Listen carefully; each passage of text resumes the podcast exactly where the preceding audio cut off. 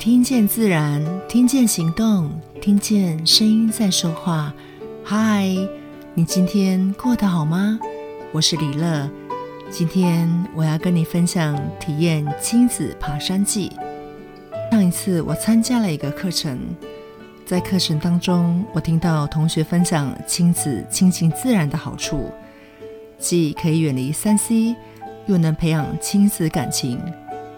于是我瞧好家人的时间之后，锁定多山的南投县，排除万难，决定亲自来体验。一路上，孩子们兴奋地在车上吱吱喳喳地说说笑笑。果然，出来游玩真的是能够将全家人的情感凝聚在一块儿。过了几个小时之后，我们来到第一个地点。溪头凤凰谷鸟园，这里有许多平时很少得以看到的奇珍异鸟，像是体型娇小、只有十五六公分的鵂鶹，这是一种小型的猫头鹰，长得非常的可爱。在这里，我们还能够近距离的观察许多造型特别的鸟类。不过啊，孩子的爸爸安排凤凰谷鸟园。可不是只有看鸟而已，他呀想要带着我们走入山里，挑战体能。于是啊，全家的第一个考验终于来了。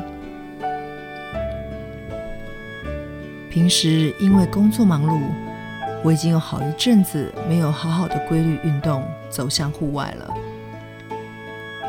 所以，当孩子的爸爸拿着地图跟大家宣布上午的行程之后，我的脸真的是要绿掉了。因为从入口处走到鸟园瀑布区，这个来回是需要五公里以上的路程。虽然我知道一路上会有鸟儿跟美好的风景相伴，但是摆在眼前的是走不完的步道跟满满的阶梯。一想到此，我真的是，我真的是有一种心很累的感觉。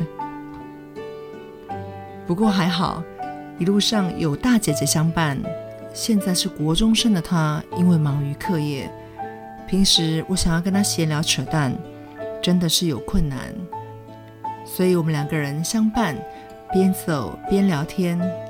我呢，则聊聊我的工作近况，她呢，只是谈谈他目前的补习班状况，还有老师以及自己的学习情形。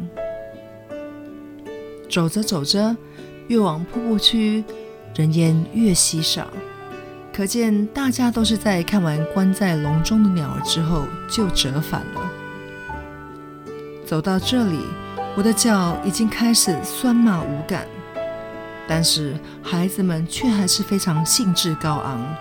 我家老三还穿着我的懒人鞋，就是所谓的厨师鞋，他居然还能健步如飞。此时此刻，我终于知道男生真的是体力旺盛。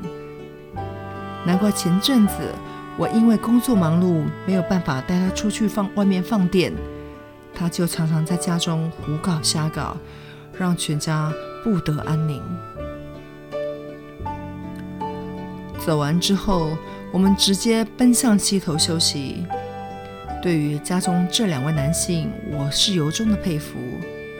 尤其是小弟，本来以为鲜少爬山走路的他肯定会哀声连连，没想到其实最弱鸡的就是我本人。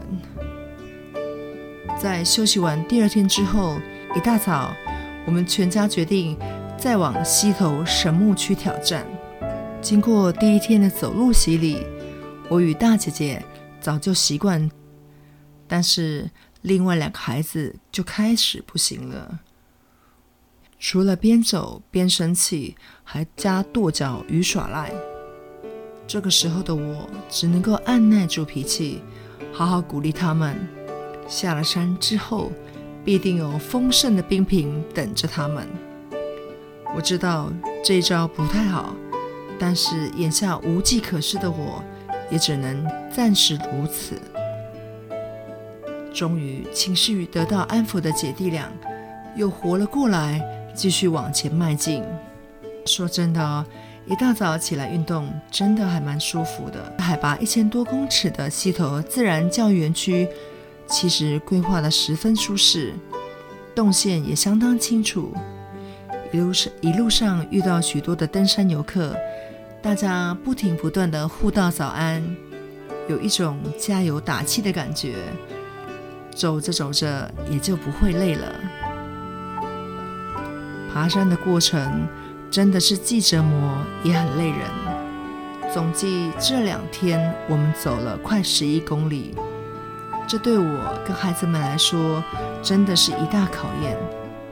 但是经过这次的活动之后，我发现爬山真的是一件非常值得深入继续体验的活动。而且适合全家人共同进行。我也有一种体认，平时忙于工作的我，真的要刻意安排，暂时把自己的工作缓一缓，透过活动把全家人凝聚在一块儿，多陪伴孩子到户外走走。除了亲近自然，在山林间大吼大叫、自在的活动以外，爬山同时也能培养我。跟孩子的意志、耐力，还有观察力，拉近我们彼此之间的亲密距离。爬山的好处真的很多，就等各位亲自来体验喽。我是李乐，我把声音当作礼物送给你。如果你喜欢我们的节目，欢迎持续关注我们，并且给我们建议。那么我们下次见喽。拜拜。